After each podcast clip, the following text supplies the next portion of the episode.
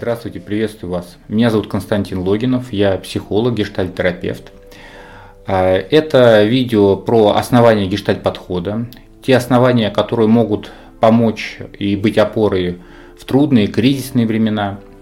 Лекция будет состоять из двух частей. Одна часть – это биография э, Фрица Перлза, а вторая часть как раз будет про основания гештальт-подхода.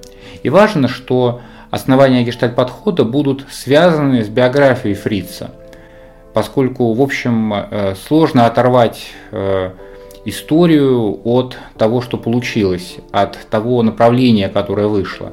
История Фрица, она наполнена как раз разнообразными метафорами, разнообразными событиями, которые в дальнейшем легли э, в основу гештальтерапии. Итак, давайте начнем. Посмотрим, что у нас получится. Надеюсь, это будет интересно. Пожалуйста, комментируйте это видео, а, сделайте его перепосты в соцсетях. Это видео тоже будет выложено в Яндекс Музыке в виде аудиофайла, поэтому буду рад, если вам понравится и вы распространите его среди заинтересованных людей. Итак, Фриц Перлс. А, целиком Фридрих Соломон Перлс. Он родился в 1893 году, родился в Берлине, родился в еврейской семье. И, конечно, его судьба была бы совершенно иной, если бы он родился в русской семье или в немецкой семье. И, в общем, понятно, что э, наша национальность очень сильно влияет на то, как наша судьба развивается, особенно во времена кризисов. Э, у него было две сестры, его детство прошло в довольно напряженной атмосфере. Отец был торговцем винами, э, мало бывал дома. От отца Фриц э, чувствовал много неприязни и, в общем-то, унижения. А то, что затрагивало его душу и психику, психику юного фрица, это проповеди отца, проповеди о праведной, справедливой жизни и тотальное расхождение этих лозунгов с его поведением и отношением к сыну. Вероятно, что это сильно повлияло на раннюю гештальтерапию, в которой наибольшей ценностью э, Фриц считал аутентичность и признание своей теневой стороны. После смерти отца Фриц даже не приезжает на его похороны. Также мы видим, что фигура отца очень сильно отразилась э, в отношениях Фрица с Фрейдом, о чем я вам расскажу чуть дальше. Мать Фрица любила театр – и также э, в дальнейшем мы видим это наследие э, в гештальт-подходе, когда Фриц разыгрывал, ну, разыгрывал в кавычках спектакль в центре группы, поражая наблюдателей своими терапевтическими импровизациями. И это действительно было э, прекрасное театральное действие, которое в дальнейшем послужило популяризации гештальт-подхода. Учится Фриц отчаянно плохо. В 13 его выгоняют из школы, но в дальнейшем он получает среднее образование прекрасно учатся в европейских университетах. Как и большинству э, значимых ученых, психологов того века, Фрицу на пути встречается такая, знаете, огромная куча дерьма. Куча дерьма, которая меняет ход его жизни. Эта куча – это Первая мировая война.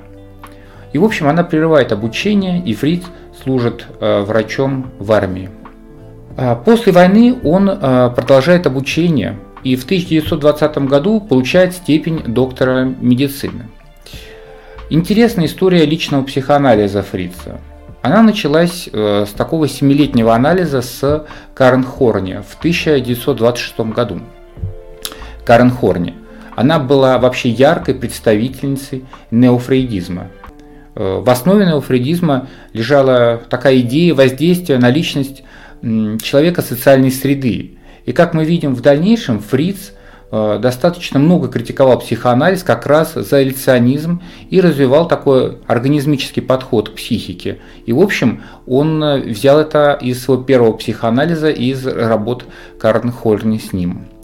Со всей страстностью, свойственной натуре Перлза, э, он влюбляется в Хорни, и есть легенда, легенда про то, как Фриц дарил ей цветы, а многое из того, что мы знаем про Фрица, уже обросло какими-то легендами. И непонятно, как было на самом деле, поскольку Фриц сам был достаточно эксцентричный и много что э, писал с таким эмоциональным э, контекстом. Вот. Но идея про то, что он подарил ей цветы, но или признался в любви, но Карн Хорни интерпретировал его чувства, это затрагивает Фрица, и он заканчивает с ней свой психоанализ. Вторым аналитиком Перлза становится Клара Хаппель. Про нее мы знаем достаточно мало.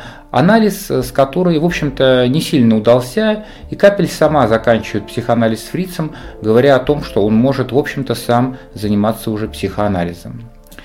1926 год. Перлс начинает свой э, третий психоанализ у довольно ортодоксального психоаналитика Харника. Э, и, в общем, ортодоксальный анализ подразумевает такое э, жесткое следование установленным традициям и рамкам психоанализа. То есть это нейтральность терапевта, его такое малое присутствие и довольно э, краткие, незначительные интерпретации во время психоанализа клиенту запрещалось совершать какие-либо значимые изменения в своей жизни. А, надо вот немножко уточнить, для чего это делается. А, аналитик а, следует этим правилам для того, чтобы концентрировалось напряжение клиента и концентрировалось не в изменениях, а для прорыва в бессознательное и вывод это в такую зону осознавания. Такой подход привел к обратному действию со стороны Фейтса – то есть после угроз э, Харника о прерывании анализа в случае женитьбы Фриц бросает анализ с ним и женится в 1929 году на Лоре, в будущем Лоре Перлс. 1930 год. Он начинает свой последний анализ Вильгельмом Райхом, э, сохранив довольно доверительные отношения э, с Карен Хорни. Фриц доверяет ее рекомендации, и психоанализ Райха а, наполняет фрица жизнью. Он чувствует подъем, свободу, он э, может затрагивать любые вопросы с Райхом, чувствует присутствие человека рядом. И надо сказать, что Райх по тем временам достаточно безумный для психоаналитика, он делал вещи, которые не позволял себе классический психоанализ, и в этом, конечно, с Фрицем они совпадали. И взгляды Райха на психоанализ сильно отличаются от классического представления, как я уже сказал. Он может трогать пациентов, если у них есть мышечное напряжение, а, и он может говорить об оргазме и довольно активно присутствовать в терапии, что для классического психоанализа табу. А, немножечко надо сказать про Райха, поскольку это большая такая часть а, психотерапевтических направлений, которая в дальнейшем была заимствована гештальтерапии. А Райх рассматривал человека как такую энергетическую систему, систему, которая, ну, вот не находя хорошего положения, не находя хорошего равновесия, а, приводит к возникновению телесных и психических симптомов. Такой подход, э, ну, как бы абсолютно не принимался психоаналитическим сообществом, и в 1933 году Райха исключают из Международной психоаналитической ассоциации. Сами идеи Райха в дальнейшем э, интегрируются гештальт-подходом, и вот это сопротивление становится не чем-то умозрительным, а оно отражается в нашем теле и в дальнейшем препятствует его функционированию, функционированию психики, функционированию нашего контакта с другими людьми. То есть то, что в психоанализе было на словах, было в неком метафорическом образе, стало овеществлено, а, втелесновано с помощью Райха. А, Лора Перлс а, пишет следующее, что наиболее существенный вклад Райха в развитие гештальтерапии заключается в его признании идентичности мышечных напряжений и структуры характера. Характерная броня, воплощенная в обсессивном характере, это фиксированный гештальт, который становится препятствием для непрерывного формирования гештальтов. В дальнейшем, встречая Райха, Фриц ужасается его изменением, видя его безумным.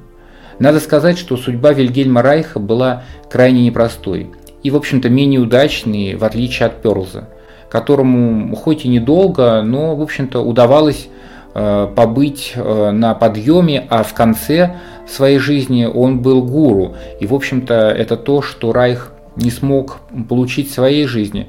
Он скончался, скончался от сердечного приступа в тюрьме, и, в общем-то, судьба его достаточно печальна, и его труды только потом оценились, через несколько лет после его смерти. Если вам интересно, почитайте биографию Райха. Она довольно классная и довольно здорово поддерживает нас в том, что можно чего-то достичь, но бывает, что это оценено уже бывает только потом. А, большой вклад в развитие гештальтерапии Фриц получил, работая а, в 1926 году с Куртом Гольнштейном. У меня есть отдельный эфир про Курта Гольнштейна и, в общем-то, запись в подкасте Яндекс Музыки. Посоветую вам послушать. А, много интересных открытий было сделано Гольнштейном. Перс писал в своих воспоминаниях. Курт Гольнштейн – французский невролог, гениальный нейропсихолог – ориентирован на гештальт. В его словах много смысла. Это большое признание со стороны Фрица. Гольштейн работал с нарушением восприятия при черепно-мозговых травмах и смог довольно наглядно продемонстрировать связь функционирования психики как такого целого, неделимого, а, в общем, неделимого на отдельные независимые части э, организма. В дальнейшем вот такой холистический подход – Э, к человеку, психике, к нарушениям становится одним из практических оснований гештальтерапии. 1933 год. К власти в Германии приходит Гитлер. Фриц э, занесен в нацистский черный список. Именно в этот момент он заканчивает терапию с Райхом, который тоже бежит из Германии. И только потом, через несколько лет, он встречает Райха и видит его безумные, его такие округленные глаза, и, в общем-то, ужасается этому. А в этот период он переезжает э, в Голландию и оттуда в качестве аналитика в Южную Африку. То есть, э, понимаете, что это уже Вторая мировая война, э, которую, ну, в общем-то, проживает Фриц, и при этом он не утрачивает своей ну, такой вот любви э, к психоанализу. Он не бросает его, он занимается им, он развивает его. И вот он э, едет работать э, в Южную Африку и организует там Южноафриканский институт психоанализа. И надо заметить, что все это он делает не в одиночку. С ним едет маленькая дочка, жена, он не бросает их. И вот эта способность рискнуть, в общем-то, сделать такой неожиданный шаг, следовать а, за собой, за своим а, желанием, за а, тем, чтобы встречаться с чем-то новым, у Фрица ну, сохраняется на всю его жизнь и переходит в его терапевтическую практику, а в дальнейшем и в направлении гештальт-терапии. Ну, вот, к примеру, Фриц, э, поскольку был очень экспрессивный и развивал достаточно в начале своей работы экспрессивные техники э, терапии, и для раскрытия ретрофлексии он в одной из работ, работ с клиенткой боролся с ней, и она била его головой в пах, так что он задыхался, в общем-то, э, и при этом потом он пришел к такому э, инсайту вместе с ней, и она ему сказала «я люблю тебя», и случилась вот эта интеграция ненависти и любви. А в другом случае Фриц описывал сам, что однажды случилось то, что очень напугало меня – многие пациенты ретрофлексируют свою агрессию на себя. Например, пытаются удушить себя. Я обычно позволял им душить меня. До того дня, когда одна девушка на самом деле чуть не задушила меня. Я не увидел в ней шизоидную личность. Я уже начал терять сознание, когда в последний момент просунул руки между ее пальцами и раздвинул их. С тех пор я только даю сжимать мою руку, Иногда это тоже изрядно больно. В мире не так уж много душителей. Пациентам, у которых богатая фантазия, для этой цели может служить диванная подушка. И в этом заключается весь Фриц. Даже несмотря на то, что он чуть не умер во время сессии, он нашел метод и способ помогать клиентам выражать свою агрессивность, а не направлять ее на себя. Вот, пожалуйста, вам для этого диванная подушка. История того, как э, Фриц э, заканчивает свое развитие в психоанализе, у многих на слуху. Это 1936 год, и Перлс в результате такого долгого перелета, в котором он сам пилотирует самолет, оказывается в Праге, в Праге на Международном психоаналитическом конгрессе, и он представляет свой доклад. Доклад, в котором рассматривает инстинкт голода как центральный по сравнению с сексуальным – и договаривается о разговоре с Фрейдом, который ну, продлился буквально несколько минут, в результате которого Фриц не находит не только понимания, но и уважения к своим идеям со стороны Фрейда, и Фриц глубоко оскорблен.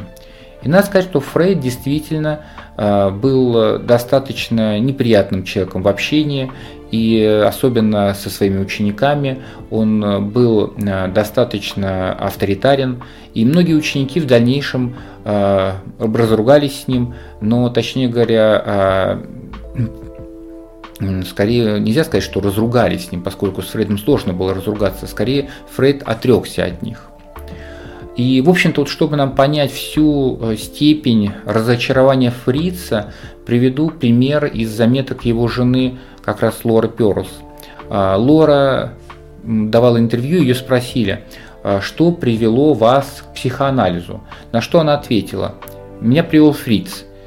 Я увлеклась психоанализом, потому что хотела понимать тот жаргон, который они с одним другом все время употребляли. Понимать, о чем они говорят. Они дико анализировали все вокруг, включая меня. Мне тоже хотелось так.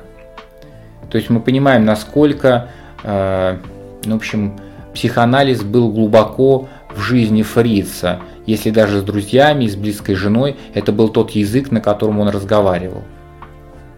И вот по этой заметке понятно, насколько Фриц а, любил психоанализ, он пронес его через годы, он каждый раз восстанавливал свою практику, а, переезжая из одного города в другой, меняя, в общем-то, континенты. Он брал супервизию, он развивал методологию, но при этом сам метод психоанализа ему был интересен, но то, как он был устроен, с его бунтарским характером, совершенно не подходило ему. И, в общем-то, после этого разговора с э, Фрейдом он действительно стал развивать уже свое направление и стал развивать его с, вначале с некой яростью отвержения, которая, в общем-то, привела к довольно хорошим результатам, поскольку была направлена не на уничтожение, а не ретрофлексирована, а, в общем, направлена в созидание. Позднее Фриц писал сам еще следующее. «Мой разрыв э, с фрейдистами произошел несколькими годами позже – я пытался сделать психоанализ духовным домом религии. Позже пришло просветление. Я должен принять всю ответственность за свое существование на себя. Тем не менее, Фриц всегда сохранил уважение к Фрейду и признавал его величину, и Фриц писал, устарели лишь философия и техника Фрейда, но не его открытие. Итак, глубоко переживая потерю профессионального э, ориентира, Фриц э, возвращается в Южную Африку, где он со всей яростью начинает писать свою первую книгу «Эго, голод и агрессия», и книга издается в 1942 году. Фриц тяжело переживает разрыв с психоанализом, и первое издание книги он называет «Ревизия теории и методов Фрейда». Фриц в своей книге «Внутри вне помойного ведра» пишет «Разрыв произошел еще и тогда, когда я встретил – в Кейптауне Марию Бонапарт, греческую принцессу. Она была другом и последователем Фрейда.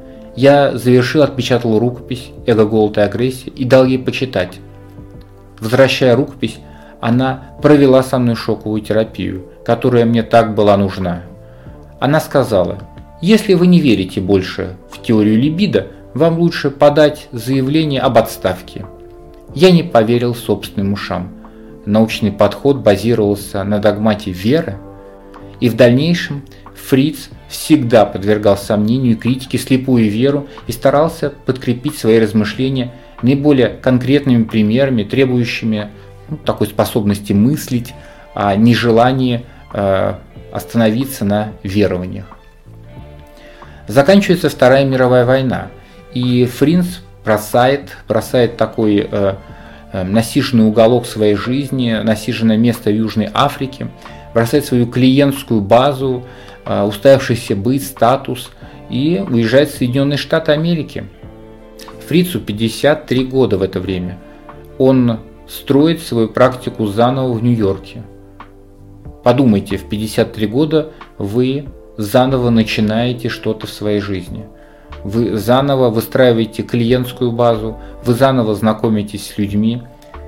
Э, Тот человек, который с вами рядом есть, это ваша жена, с которой, в общем-то, у вас не самые теплые отношения, как мы потом выясним, это у Фрица описано это достаточно тоже подробно. А, и, в общем, э, надо сказать, что э, Фриц все время был на грани такого выживания, на грани фола. И, в общем-то, это особенность его личности. Это не только особенность времени, это особенность того, как он постоянно попадал то в депрессию, то попадал в какую-то маниакальную фазу, но по факту он постоянно боролся, он постоянно боролся, и в общем ему удавалось выживать и развивать свое дело.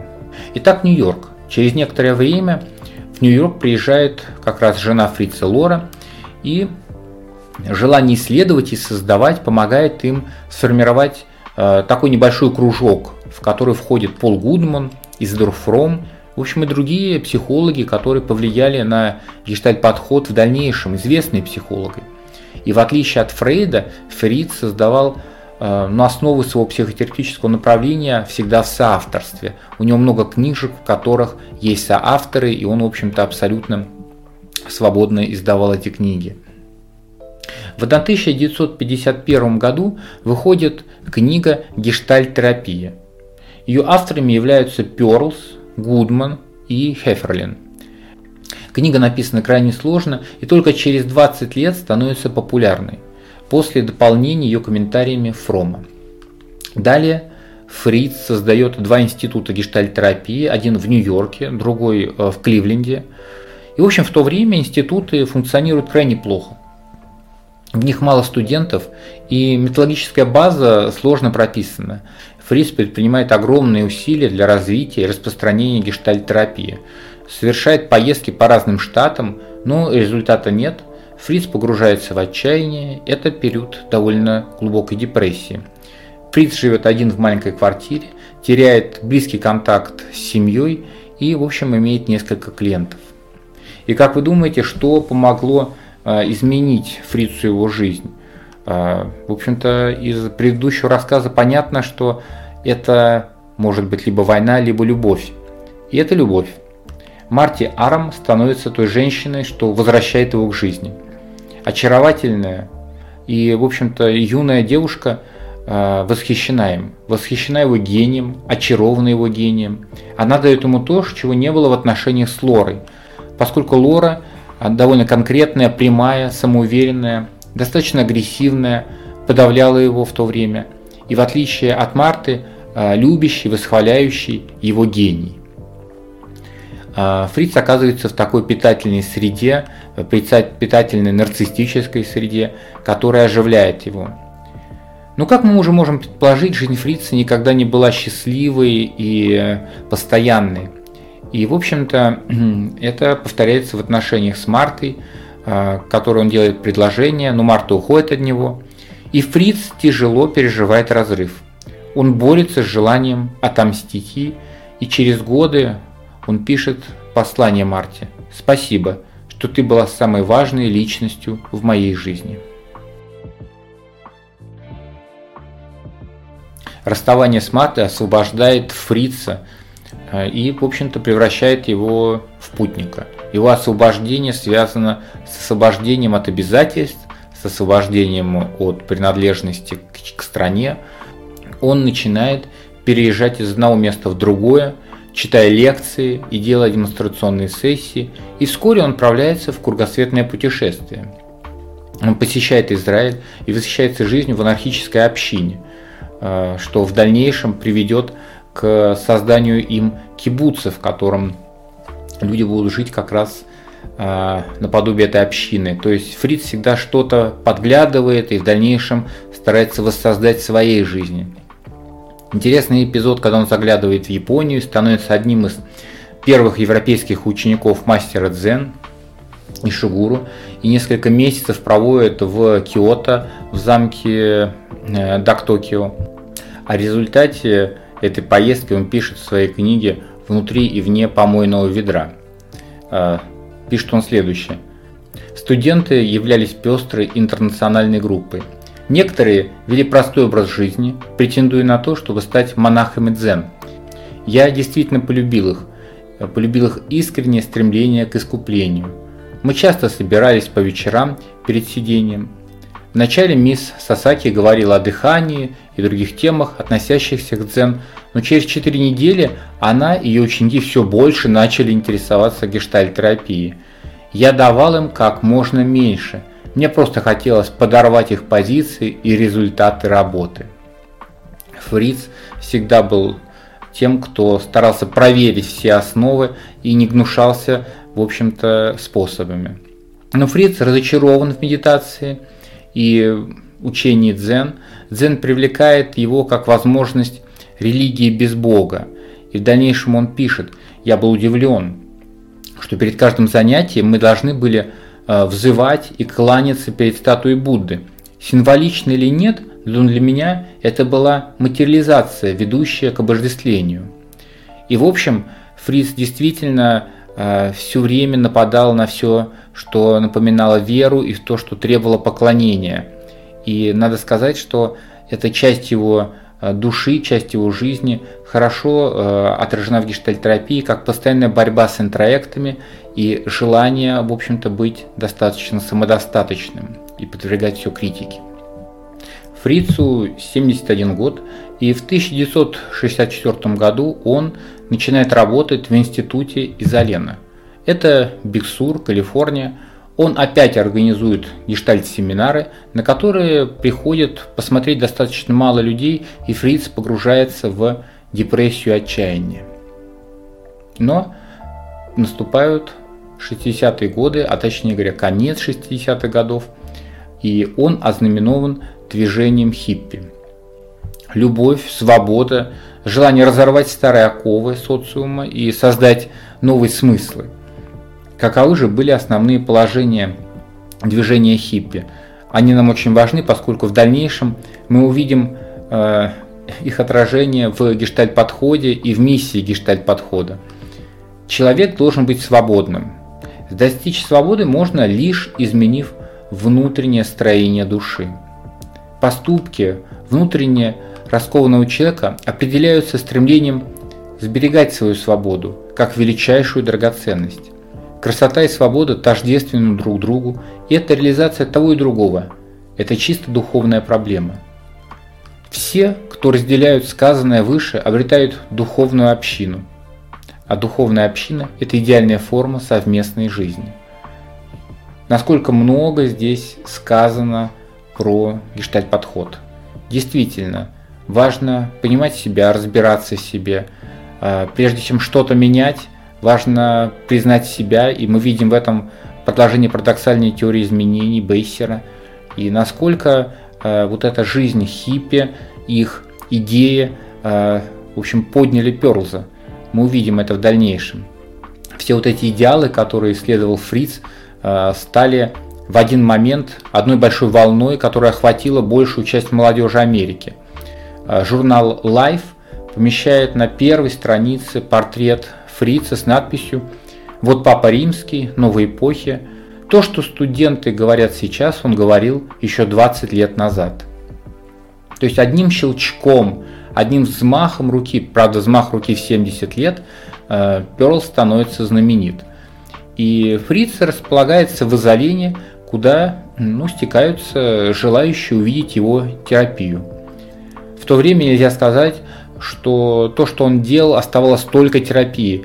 Это было шоу, шоу, которое иногда превращалось в мистерию, и это захватывало людей, и правда служило большой популяризации подхода.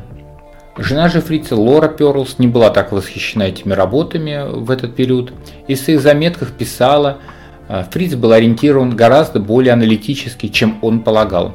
Мне кажется, что горячий стул, пустой стул и подведение пациента к собственной интерпретации – это род драматизированной свободной ассоциации.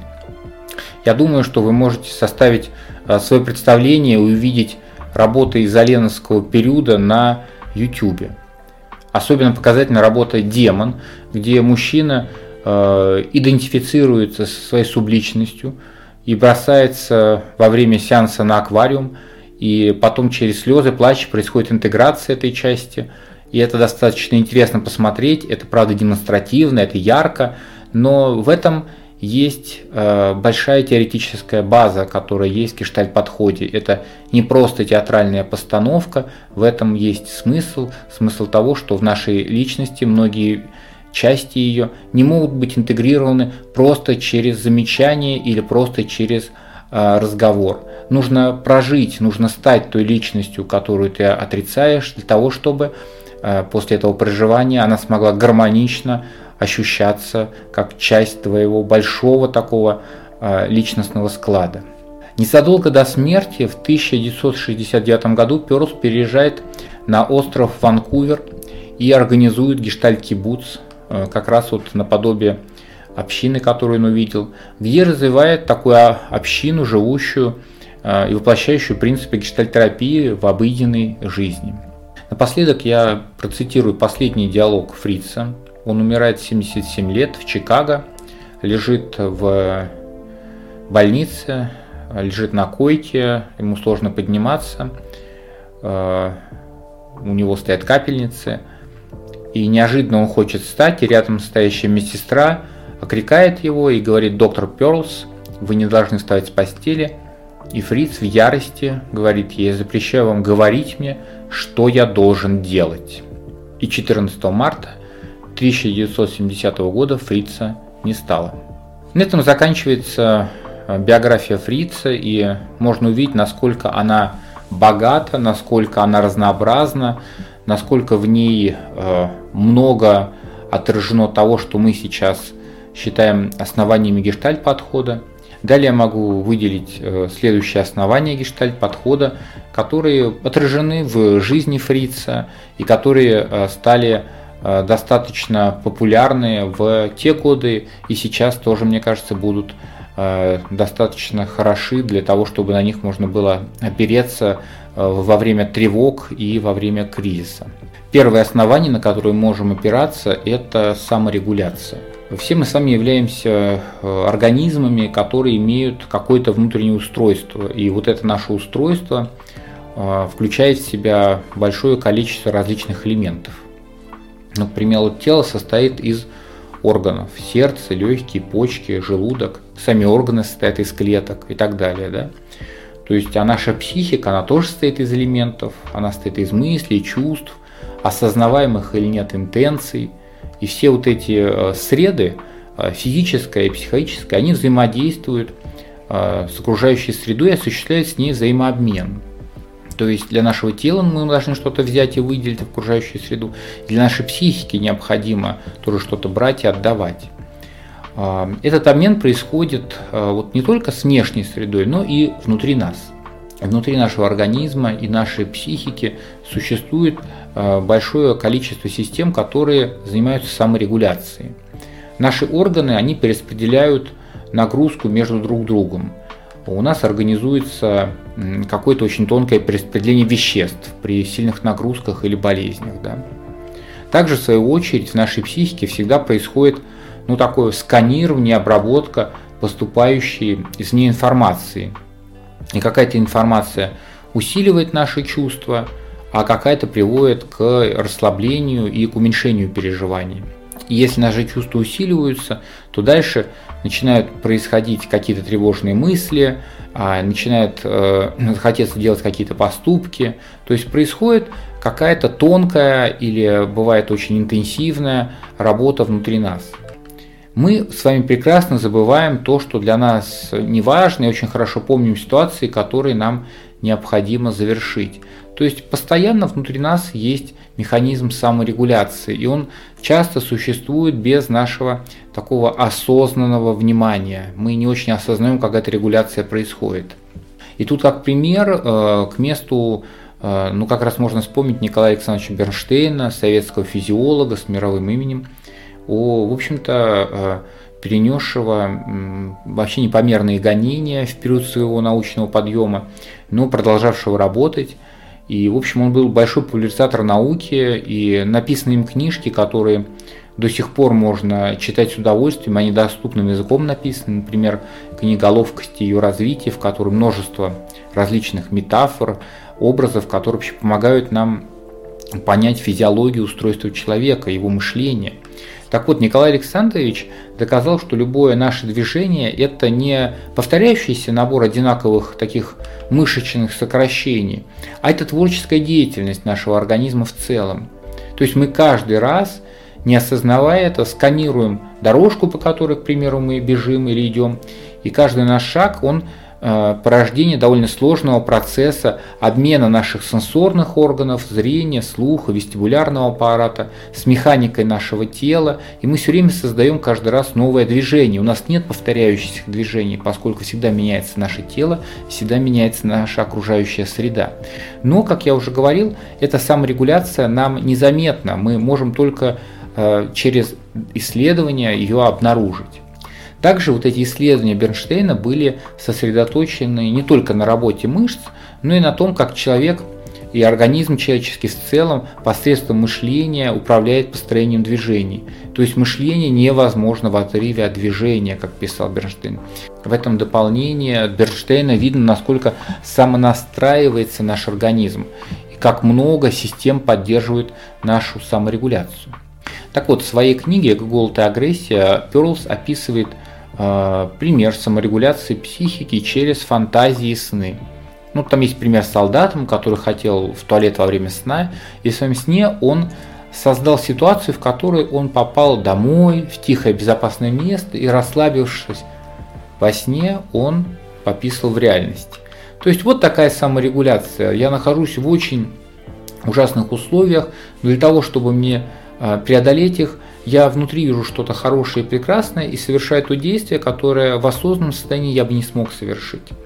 И в общем мы можем -то смотреть на свои поступки, на свои чувства, а, на свои движения, как на некую саморегуляцию, которая у каждого у нас есть, и она нас поддерживает, она нам помогает. Мы знаем, что мы в любой ситуации от саморегулируемся.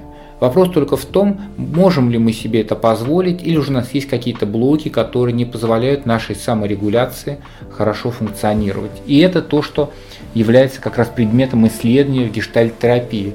То есть в гештальт-терапии мы доверяем естественности процесса и смотрим, как человек его прерывает, и таким образом он прерывает свою саморегуляцию, которая является очень естественной для него частью жизни. А следующее основание гештальтерапии – это реальность. А все мы с вами находимся в одном и том же мире, да? но у каждого из нас своя собственная, ну, так сказать, реальность или взгляд на нее. Вот давайте представим, что есть пара влюбленных, и они сидят рядом и смотрят фильм.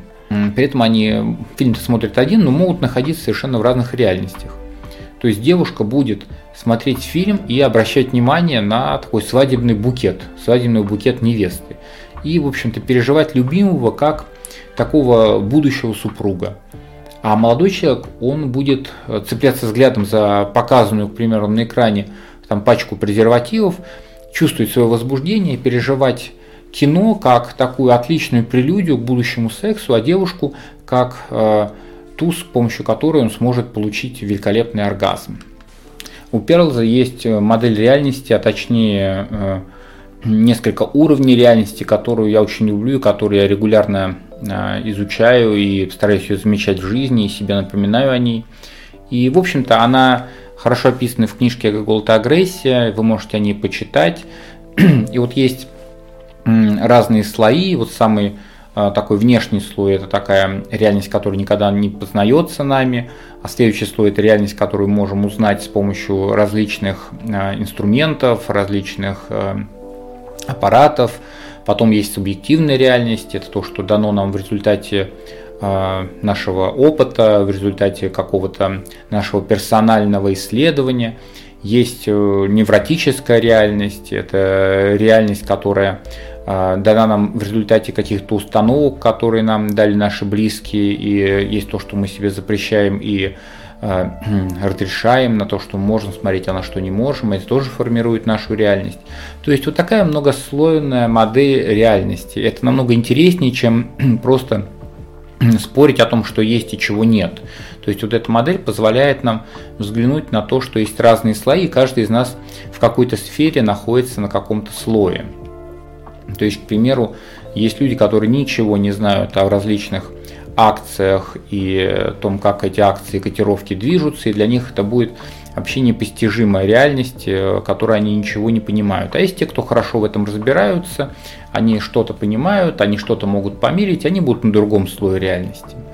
Но в любом случае э, реальность это то, что, э, во что мы включены, это то, что мы познаем, это то, что делает нас теми, кто мы есть, это наша питательная среда, в которой мы постоянно находимся. И вот есть некая интересность этой среды, она заключается в том, что мы зависим от нее и в то же время мы ее создаем.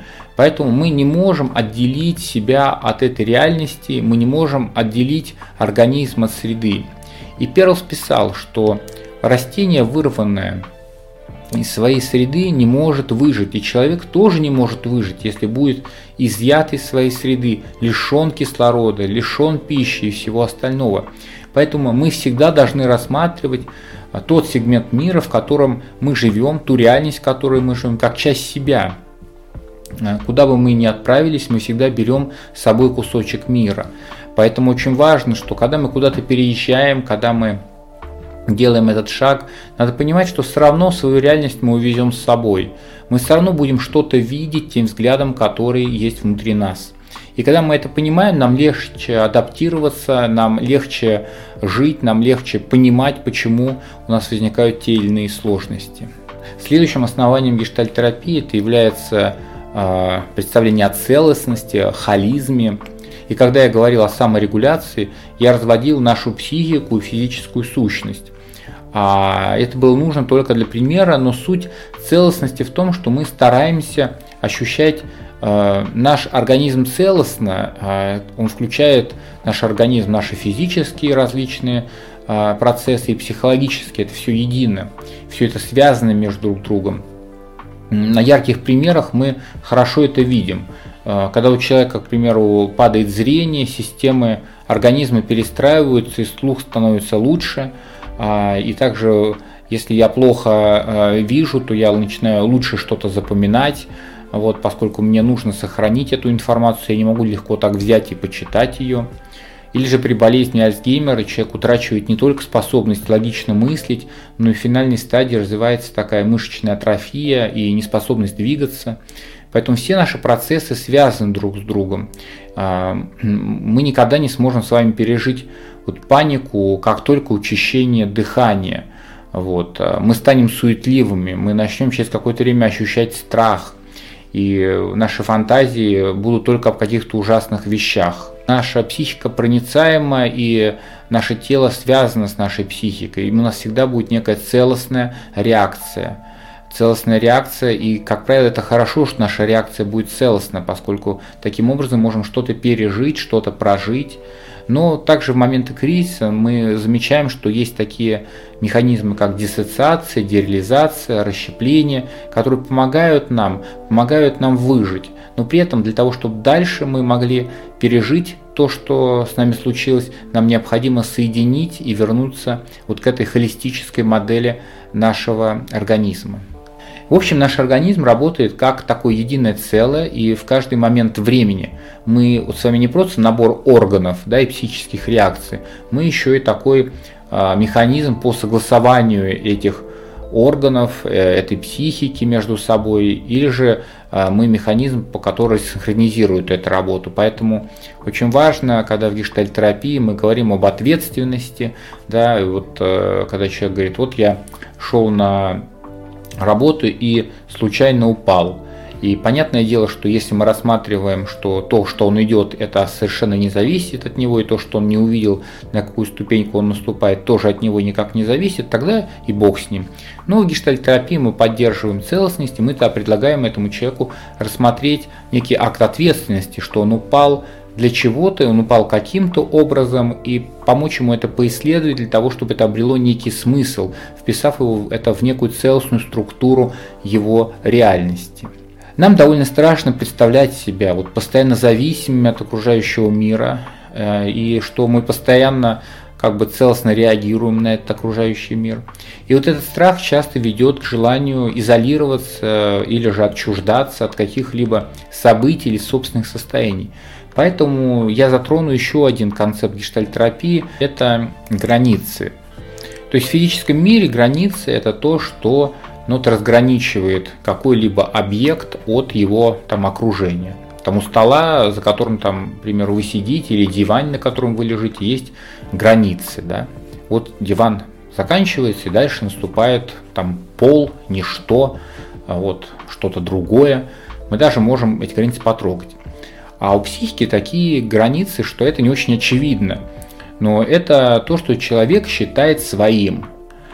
А вот эго-граница – это граница моей самости. В гештальт-терапии здоровая психологическая граница – это подвижная граница.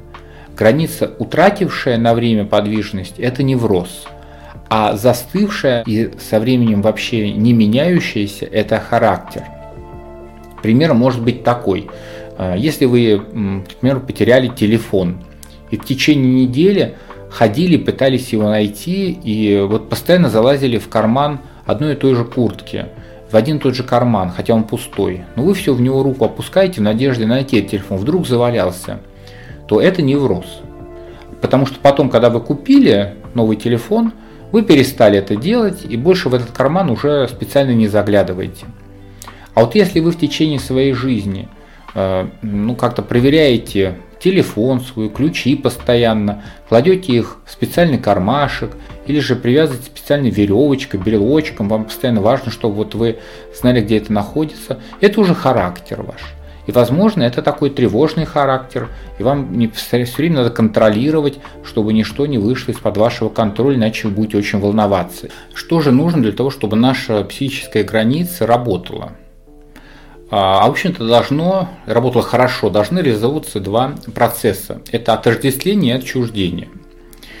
И тогда граница может быть представлена не как что-то жесткое, а как такая мембрана, которая способна что-то запускать и выпускать. Пользуясь этой метафорой, мы можем постараться увидеть, где наше отождествление очень жестко. К примеру, я могу быть сильно отождествлен со своей профессией. Тогда, если я переживаю неспособность работать, потерю возможности читать лекции, э, какое-то отсутствие групп клиентов, и вообще переживаю это как э, смерть себя, как собственную смерть, тогда для меня это очень ужасно. Тогда я не могу быть гибким и перестроиться на что-то еще. А если моя профессия не будет реализована, я могу, в общем, покончить с собой, и это будет равносильно, ну, как бы остановке моего сердца. То есть работать не могу, как остановилось сердце, и это для меня убийственно. Вот я слишком отождествлен со своей профессией. Таким же образом мы можем быть отождествлены с людьми, предметами, какими-либо благами. Вот если вы ездите на машине, то вы, возможно, видели, как э, поцарапанная машина становится предметом конфликта, драки, э, как будто есть реальное повреждение человеческого тела. И вот это тоже такое отождествление. Машина стала частью меня.